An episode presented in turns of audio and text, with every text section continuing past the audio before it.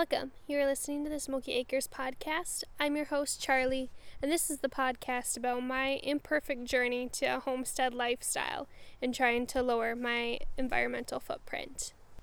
I'm trying to record outside again today. I'm actually sitting in my hammock just in, on the edge of our wood line here.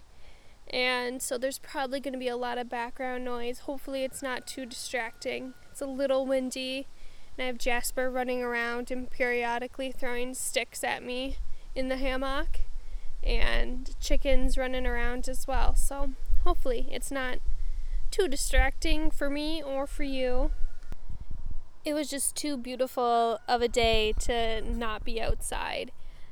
It luckily I'm in the shade cuz it is super hot out today. I'm in a short I'm in shorts and a tank top and I am so warm, but the shade helps a little bit and that breeze coming through is kind of nice. But I just like needed to be outside and felt like recording. So here I am, and it's a little difficult having this set up with my laptop and microphone and everything sitting in a hammock. It's not super conducive for podcast recording. Tomorrow I have to work at Caribou, so I'll be inside most of the day. So, trying to soak up as much sun and warmth as I can. I went back to Caribou last week, I believe, was last Thursday, I think, was my first shift back at Caribou. And it definitely. You good, Jasper? It definitely was interesting being back there. After being with the stay at home order, I've like spent so much time at home and although I've like been at the shop and see all the my like tattoo co-workers and everything, it's definitely a lot different being in a chain coffee shop where we have hundreds of people coming through and I'm constantly having to talk nonstop on the headset, I kind of had like a social overload. I had never talked and been around that, so many people in quite a bit. So it was definitely interesting being back.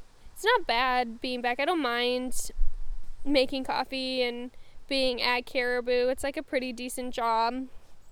Although I am looking forward to the day that I don't have to be there all the time and well, I can get to start tattooing and I don't need to have that as a part-time job. Oh, I have a little caterpillar friend crawling my way here. But yeah, it's kind of good to be back.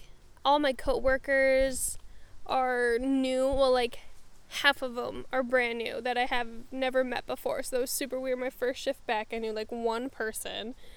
And although I'm not like so much older than a lot of them, some of them I'm just like a year or two, others it's more like five or six years.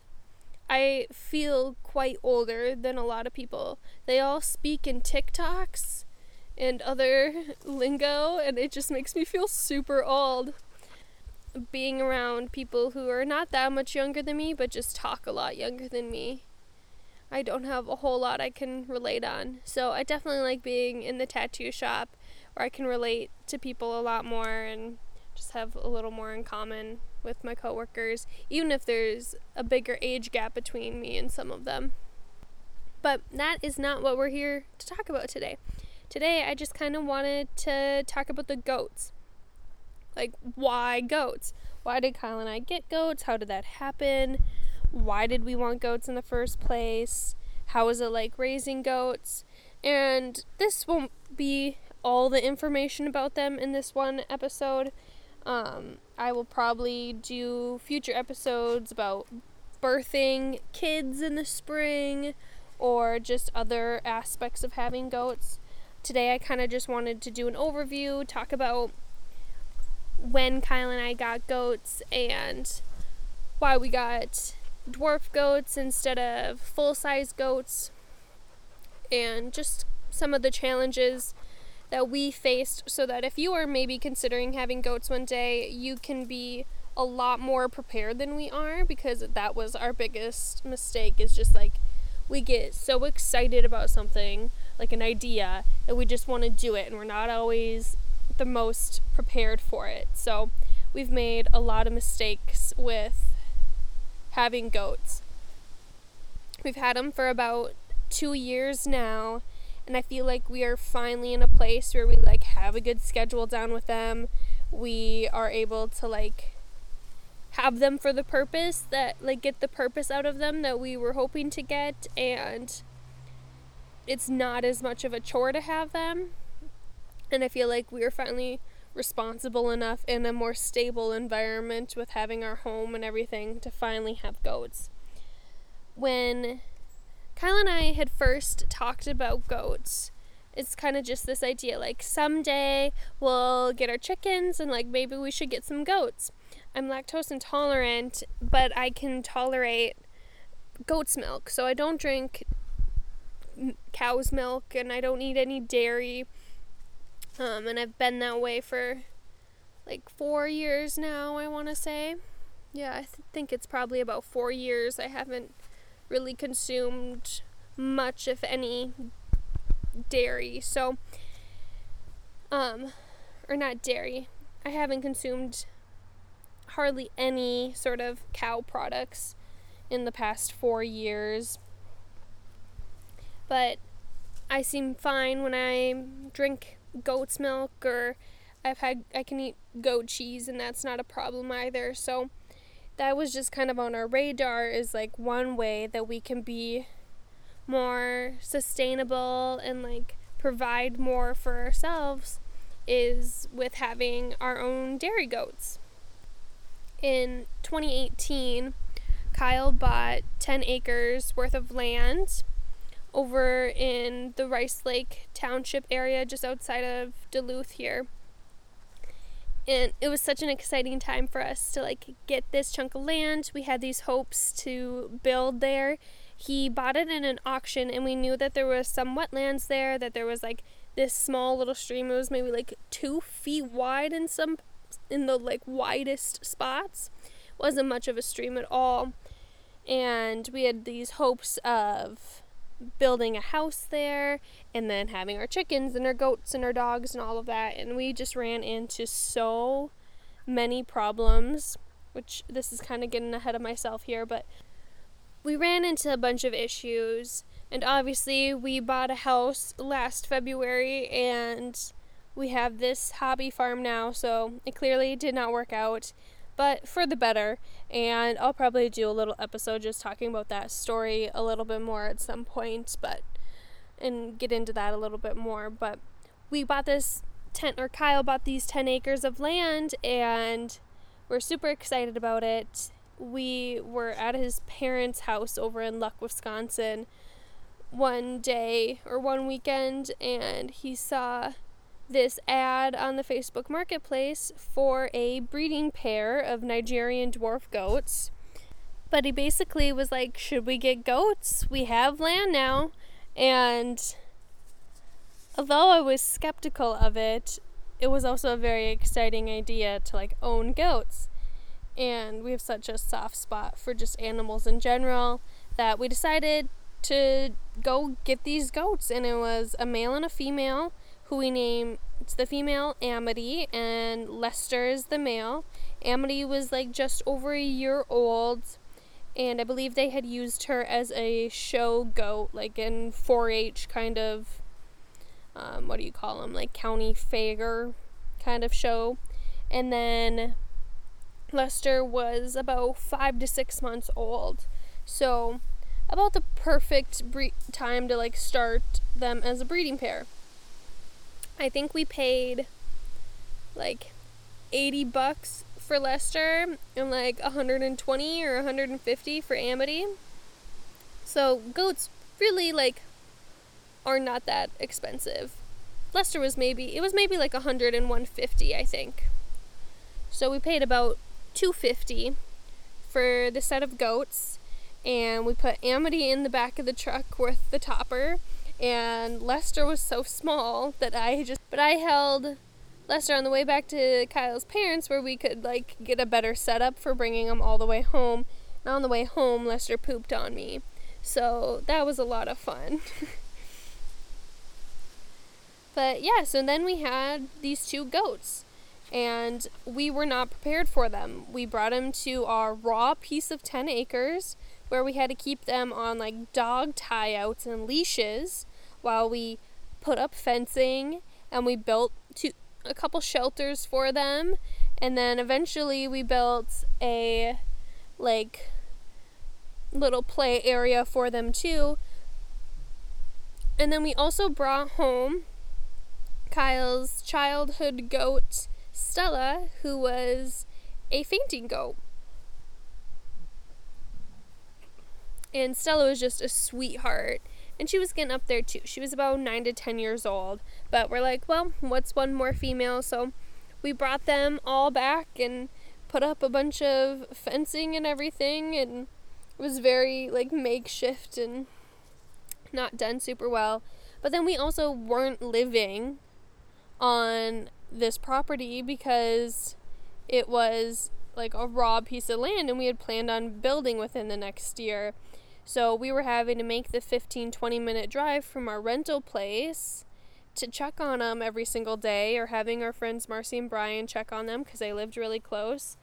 And when I look back on it now, it was really like less than ideal time for us to get goats. Like, they're not the most difficult farm animals, but they're definitely not easy and they need more attention than I think that we were probably giving them. Like, they weren't neglected, they had food, they had water, they had a good shelter.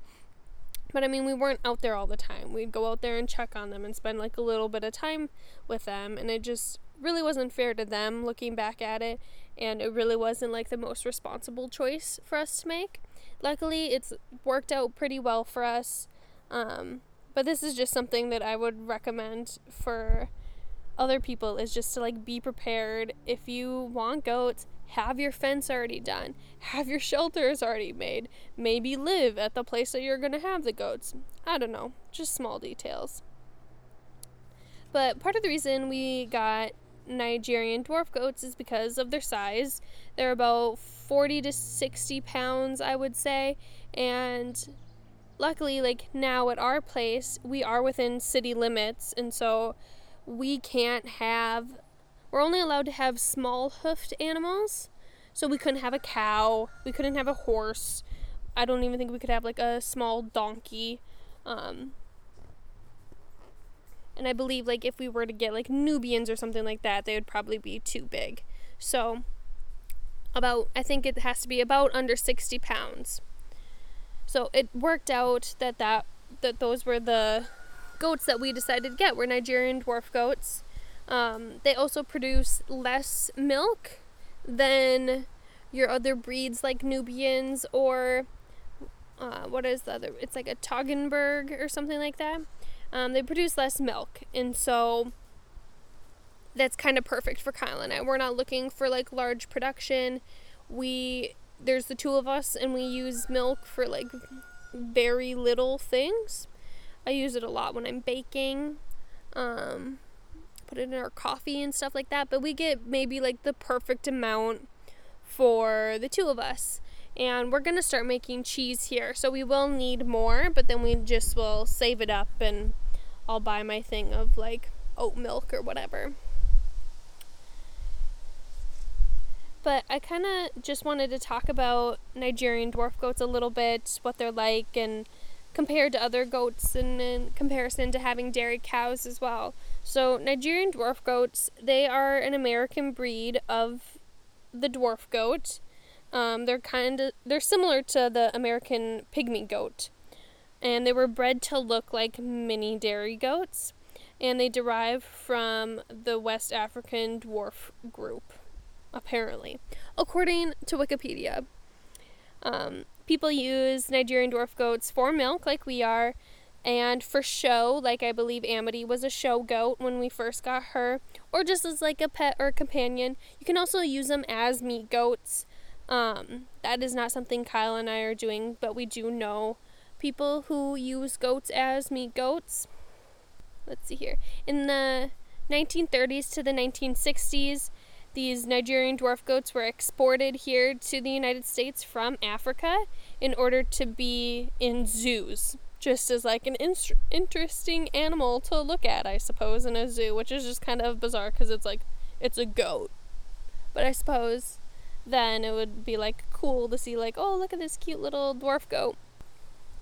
Another kind of interesting fact is goat horns um, are not based on their gender. Like I think we think about deer and how bucks have antlers and does do not, but it's actually very different with goats. It's not based off of male or female, it's actually based off of genetics.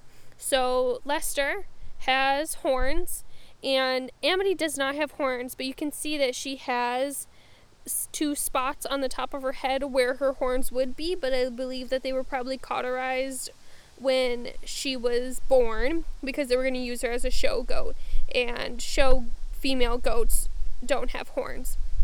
So I believe she genetically would have had horns if they didn't do that. And this past spring, when Amity gave birth to a single male kid, he ended up having horns as well. So it's just in their genetic makeup that their offspring will be more likely to have horns than to not have horns. So that's kind of just a little interesting fact for you. Like I said, they are a small scale. Ooh, bug. Like I said, they're a small scale dairy goat. They produce everything I was looking up just for comparisons, put everything in pounds, which like I don't really think about liquids measuring in pounds, and I didn't do the conversion because I didn't feel like it. But Nigerian dwarf goats produce about 750 pounds a year, um, and they are in lactation for about six months or so after giving birth. Um, their gestation period is about 145 to 153 days. When she was pregnant last time, it was about five months that she was pregnant for and they have a very high twin rate as well. But they produce about 750 pounds a year of dairy versus a Nubian or a Toggenburg, which are larger, larger breeds of dairy goats. Nubians produce about 1,820 pounds, and Toggenburgs produce about 2,115 pounds. So they produce quite a bit less than larger dairy breeds. Um, Amity probably gives us about a half cup to a cup of milk a day. We milk her once a day, not just the once. Um, we could milk her twice and she would produce more, but about a cup of milk a day is about as much as we're gonna go through, and we don't wanna be wasteful. So, plus, it just fits in better with our schedule. Like, I work a very varying schedule, and Kyle works 10 hour days, so it just works out that we milk her once a day. Now, dairy from a goat is high in butterfat and protein.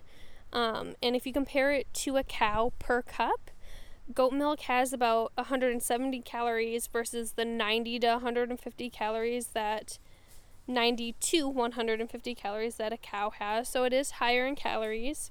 There's also more protein, so it has about 9 grams of protein versus cows, which is about 7 grams of protein.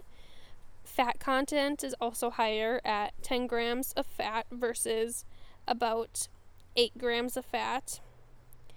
Um, it's lower in carbs though, so it has about 11 grams of carbs versus 14 grams of carbs in a cup of cow's milk. It's also a lot higher in calcium, so it has about 330 milligrams of calcium per cup, versus cows, it's about 275 milligrams a cup. There's also studies that say that goat milk helps you absorb other nutrients in food if you're consuming it at the same time, versus cow's milk has been shown to block certain nutrients. I believe iron is one of the nutrients that cow's milk can block in absorption. There's also a lot more pre prebiotics in goat's milk than in cow's milk. Like I said, too, I'm lactose intolerant and I don't react to goat milk. So, besides not like non-animal like nut-based dairy it is a good choice for people who are lactose intolerant it's also much more attainable to have a dairy goat on a couple acres than a cow. They're much cheaper than having a cow. Um, they take up less space, they need less food, all of the above. So that is kind of some of the many reasons we decided to go with dairy goats. Um, like I said, too, they have a really high twin rate. So Amity actually gave birth to one male kid this past year, and he was large. He was a big kid. He it says on average, um, if they have a single kid, it's about six to six and a half pounds. And I'd say that's probably where he was at, maybe. And it does get a little more difficult to deliver if there's one large kid versus a couple smaller ones. So I'll talk more about birthing goats in a different episode, but it was a little more difficult having him be so large. Um, she also has had a freshening or a birth the year before, so last year, where she gave birth to three kids and they were much smaller. Um, but the anything more than two kids equals a lower weight, but also a higher death rate, or yeah, higher mortality rate in when you have more kids in a birth. So it just kind of there's pros and cons to having one versus two versus three. Ideally, I think that you would probably want about two kids. It's also nice just for them to have siblings as well. And birthing has not been an easy thing for us. But like I said, I'll talk about that more in a different episode and I'll talk about what our plans were with having a baby goat and everything too. But our main reason for breeding them is so that she starts in lactation and then we'll have milk for most of the year. So we are also just bought a cheese kit, which should be here in the mail, I think, tomorrow. Um, and so hopefully we'll be able to make our own chev or our own goat cheese, which I'm super, super excited for. We do plan on breeding her again this fall, and we've talked about if she were to have two kids in the spring, we'd probably sell one, and if one of them are a female, we would maybe keep the other female and then just bring in a breeding pair for that other female. So I don't know, we have options there. Um, but we've really enjoyed having goats. We've made a lot of mistakes, and it's definitely not easy. Um, they're not super cheap either. We spend a lot of money on hay and feed and other things. They do require maintenance. They can be kind of noisy. We don't re- mind any noise that they make, but sometimes they are pretty noisy. And I wonder if it's annoying to our neighbors. Luckily, our neighbors aren't too close, so that they're probably not too loud.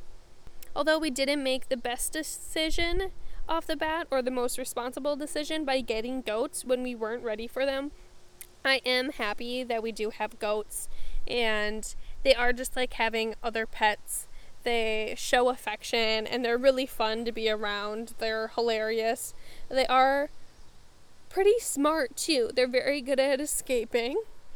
So they're a lot of work, but they're definitely worth having around. And I'm excited at some point in our life to be in a place where we can maybe have a larger dairy goat scale and some other animals. Obviously, we can't do that here, but at some point in our future, I think that would be the plan. So, yeah, that's just a little bit about having a couple of Nigerian dwarf goats I will post a couple cute photos of them on Instagram at Smoky Acre Farm if you want to check those out. I hope you enjoyed listening to this episode. I'm excited to talk a little bit more in depth about the goats at some point, but I hope you learned something from this. And I will talk to you all next week. All right, thank you. Bye bye.